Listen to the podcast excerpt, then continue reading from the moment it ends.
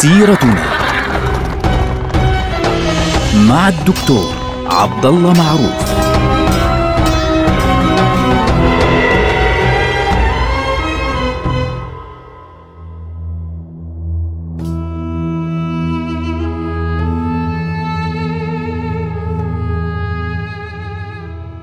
السلام عليكم ورحمة الله وبركاته. سيرتنا سيرة هذه الأمة العظيمة، ونحن الآن في عهد الدولة العثمانية، وتحديدا في عهد السلطان محمود الثاني. نحن هنا سننتقل إلى منطقة مهمة جدا حدث معها لأول مرة انشقاق كبير أيضا عن الدولة العثمانية، وهي منطقة اليونان. ليش طبعا كان مهم جدا يعني قضية انشقاق اليونان أو استقلاله وثورته واستقلاله بعد ذلك عن الدولة العثمانية؟ لأن ذلك كان مقدمة لتقسيم الدولة العثمانية بكل ما تحمل الكلمة من معنى. فالسلطان محمود الثاني كان في ذلك الوقت يحاول أنه يعني يلحق بالغرب إن صح التعبير، ولم يكن في ذلك الوقت مستعدا فعليا لأن يدخل في صراعات كبيرة جدا. طبعا هو تورط في حرب يعني ضد روسيا، حرب عنيفة جدا انتهت باتفاقية يعني كانت اتفاقية هشة بينه وبين روسيا، وأيضا واجه في ذلك الوقت عصيانا أيضا في نفس الوقت في ضد من رجل اسمه علي باشا، ويعني كان عصيانه كان صعبا جدا على الدولة، لكن قضى عليه رجل اسمه خورشيد باشا اللي هو أحد القادة الكبار. لكن الذي يهمنا هنا إنه اليونان كانت طوال حياتها في ذلك الوقت في عهد الدولة العثمانية، كانت اليونان عموما مستقرة، ولكن كان اليونانيون فعليا يستمعون إلى ما حولهم من أحداث ومن تغييرات كبيرة جدا، خاصة بعد نجاح الثورة الفرنسية وبعد توسع فرنسا وتحولها بعد الثورة الفرنسية إلى ما يشبه الإمبراطورية حقيقة. فبالتالي اليونانيون كان لديهم في ذلك الوقت تطلعات لكي يصبحوا أمة مستقلة تماما عن الدولة العثمانية، لأنهم كانوا منفصلين تماما عن العثمانيين، خاصة فيما يتعلق بالعقيدة، لأنهم عقيدتهم أرثوذكسية. وعلى فكرة هذه النقطة تحسب للدولة العثمانية وليست عليها، فالدولة العثمانية لم تحاول أن تغير عقيدة أي مجموعة يعني عاشت تحت ظلالها، سواء هذه المجموعة كانت أرثوذكسية أو كاثوليكية أو غيره، أو مارونية أو غيره، يعني لم يحاولوا أن يتدخلوا في الديانة أو اللغة. هذا الكلام طبعا طوال عهد الدولة العثمانية قبل نهاية الدولة العثمانية. نهاية الدولة العثمانية كانت مسألة مختلفة سنتكلم عنها في وقتها إن شاء الله، لكن في طوال الفترة السابقة لم تكن تتعرض للديانة أو اللغة أو الأصل أو العرق أو غيره. فاليونانيون كانوا يعيشون بشكل عام حياة طيبة، ولكن في نفس الوقت شعارات الدولة الفرنسية والثورة الفرنسية كانت قد سرت بشكل كبير جدا في أوروبا مع نهاية القرن الثامن عشر وخلال القرن بداية وأواسط القرن التاسع عشر. في القرن التاسع عشر يمكننا أن نقول أن هناك موضة ظهرت في أوروبا في ذلك الوقت، هي إن صح التعبير يمكننا أن نقول موضة القومية، إضافة إلى موضة الجمعيات السرية. إنه ظهرت في ذلك الوقت جمعيات سرية مختلفة، يعني في القرن الثامن عشر على سبيل المثال كانت جمعية الماسونية، جمعية سرية كانت قد ظهرت. هناك جمعية في القرن التاسع عشر ظهرت في اليونان، جمعية هيتيري يعني اللي هي معناها الأخوية، فعليا ظهرت في هذه المرحلة. الآن هذه الجمعيات السرية كانت فكرتها أنه تجمع أكبر عدد من الناس والشباب الذين يقتنعون بفكرتها، ثم بعد ذلك يمكنها أن تتحرك باتجاه الحدث الذي تريد أن تفرضه فعليا على المجتمع. الذي يهمنا بالنسبة لجمعيات السرية التي ترتبط بالقومية اليونانية في ذلك الوقت، كانت روسيا القيصرية بقيادة اسكندر الأول كانت تحاول أن يعني تدعم هذه الجمعيات بشكل كبير جدا لكي يعني توجد الخلل داخل الدولة العثمانية، لأنه الدولة العثمانية طبعا فيها قوميات كثيرة جدا، فأي جمعيات كانت يعني تقوم على فكرة القوميات وتحاول من خلالها أن تؤثر على أساسيات الدولة العثمانية أو أساسات الوحدة داخل الدولة العثمانية كان يمكنها أن تكون مدمرة حقيقة للدولة العثمانية. فلذلك هذه الجمعيات السرية أو الأخويات التي ظهرت في اليونان بتحريض ودعم مباشر من روسيا القيصرية التي كانت على حرب طبعا كما ذكرنا في بداية هذه الحلقة، في عهد السلطان محمود الثاني كانت في حرب مع الدولة العثمانية، كان لها أثر مهم جدا في إذكاء الروح القومية وروح التحرر والاستقلال عن الدولة العثمانية في هذه المنطقة، خاصة في إقليم المورة.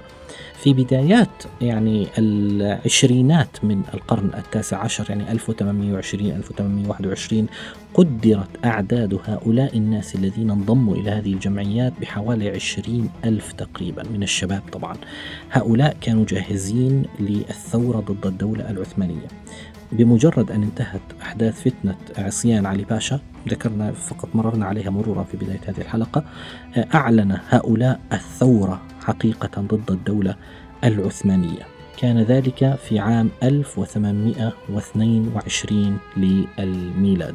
طبعا خورشيد باشا الذي قضى على ثورة علي باشا تحرك باتجاه اليونان، فتمكن الثوار من الانتصار عليه في معركة اسمها تراموبيل، وكانت نتيجة المعركة أن هذا الرجل كما تذكر بعض الروايات أنه قتل، بعضهم تدعي بعض الروايات تدعي أنه هو انتحر بالسم. الذي يهمنا هنا أنه هو هزم، وبالتالي كان هذه أول هزيمة كبيرة في اليونان للدولة العثمانية في عهد السلطان محمود الثاني. الذي زاد الطين بلة أن اليونانيين تمكنوا في ذلك الوقت تحديدا يوم 17 يونيو عام 1822 من حرق عدد من السفن التركية العسكرية في جزيرة ساكس، وبعد ذلك قامت الثورات في الجزر اليونانية المختلفة. طبعا والجزر اليونانية كثيرة جدا، يعني ليست بسيطة العدد، فبقيت الحرب فعليا تشتعل داخل اليونان على شكل ثورة مسلحة من هؤلاء المجموعات السرية ضد الدولة العثمانية حتى عام 1824.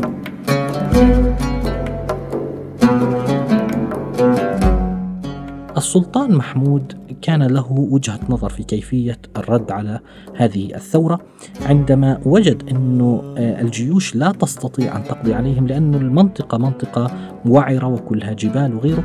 أرسل إلى محمد علي باشا اللي هو والي مصر، أرسل إلى والي مصر محمد علي باشا وأعطى فرمانا أصدره في السادس من شهر مارس اللي هو شهر 3 عام 1824، عين بموجبه محمد علي باشا اللي هو أمير مصر أو والي مصر واليا على جزيرة كريت وإقليم المورة اللي هي منطقة جنوب اليونان بالكامل.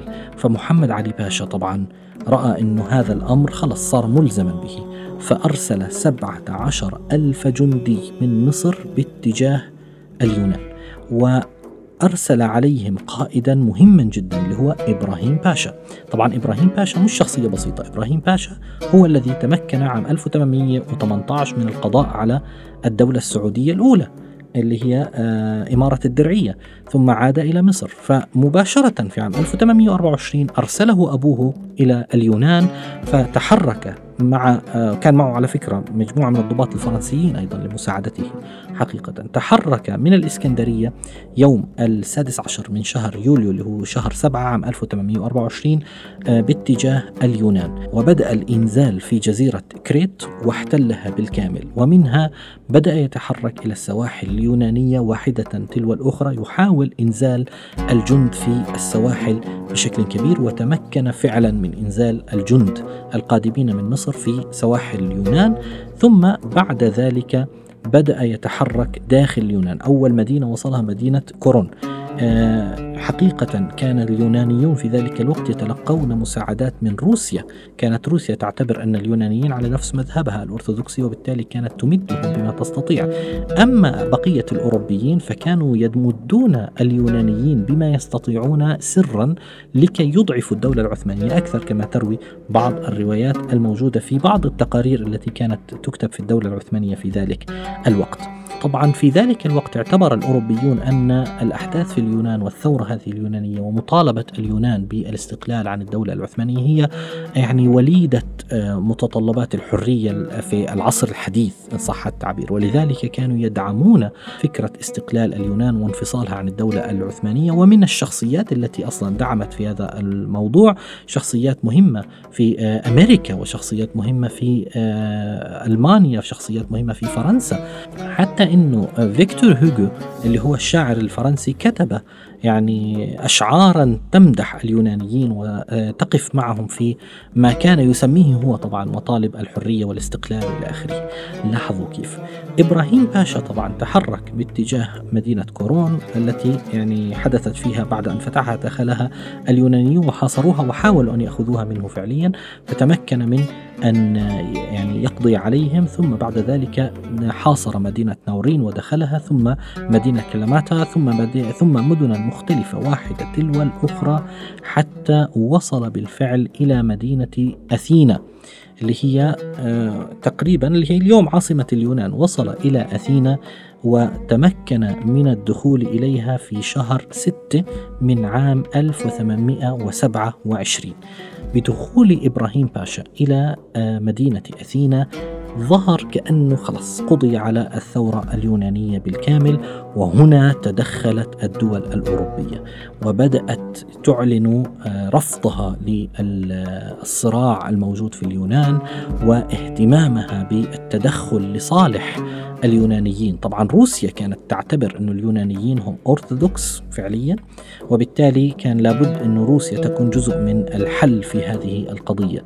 وأيضا الدول الأوروبية الأخرى المختلفة تدخلت أيضا لتقف في وجه الدولة العثمانية فيما يتعلق بقضية اليونان، وبدأ سفراء هذه الدول يضغطون بكل قوتهم، سواء فرنسا أو إنجلترا في ذلك الوقت من أكثر الدول التي ضغطت على الدولة العثمانية، أو روسيا. وحتى إنه يعني إبراهيم باشا لاحظ إنه الدول الأوروبية كلها تجمعت فعليا، لدرجة أن فرنسا قررت إرسال جيش لمحاربة الدولة العثمانية وتحقيق ما يسمى باستقلال اليونان في ذلك. فأرسل إلى أبيه إلى محمد علي باشا يسأله ماذا يفعل، فجاءته أوامر من والده بأن يخلي اليونان. كان ذلك في عام 1829. فتحرك الجيش اللي هو كان جاي من مصر، الجيش العثماني المصري تحرك من هناك وخرج باتجاه مصر. فعقد بعد ذلك مؤتمر مهم جدا في مدينة لندن ليقرر مصير اليونان، ودعيت إليه الدولة العثمانية. طبعا الدولة العثمانية أرسلت شخصا فعليا، لكن هناك كان هناك فرنسا، كانت هناك روسيا، كانت هناك أيضا إنجلترا، وأيضا الدولة العثمانية. فصدر قرار بأن يكون هناك حكومة مستقلة في اليونان يحكمها شخص مسيحي يوناني ينتخب من قبل الدول الموقع على هذه الاتفاقية. فالدولة العثمانية رفضت ذلك، ولكنها اضطرت بعد ذلك للدخول في حرب مع روسيا، وانتهت هذه الحرب بتوقيع اتفاقية سميت اتفاقية إدرنة. واستمر الضغط على الدولة العثمانية حتى اضطر السلطان محمود الثاني إلى الاعتراف باستقلال اليونان بشكل كامل. كان ذلك يوم 30 من شهر مايو 5 عام 1830، الموافق للسابع من شهر ذي الحجة من عام 1245 للهجرة. في ذلك الوقت وقع السلطان على هذه الشروط التي تم بموجبها الاعتراف باستقلال اليونان. نلقاكم على خير، والسلام عليكم.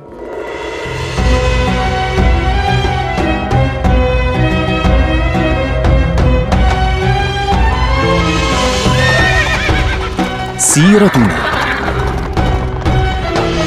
مع الدكتور عبد الله معروف.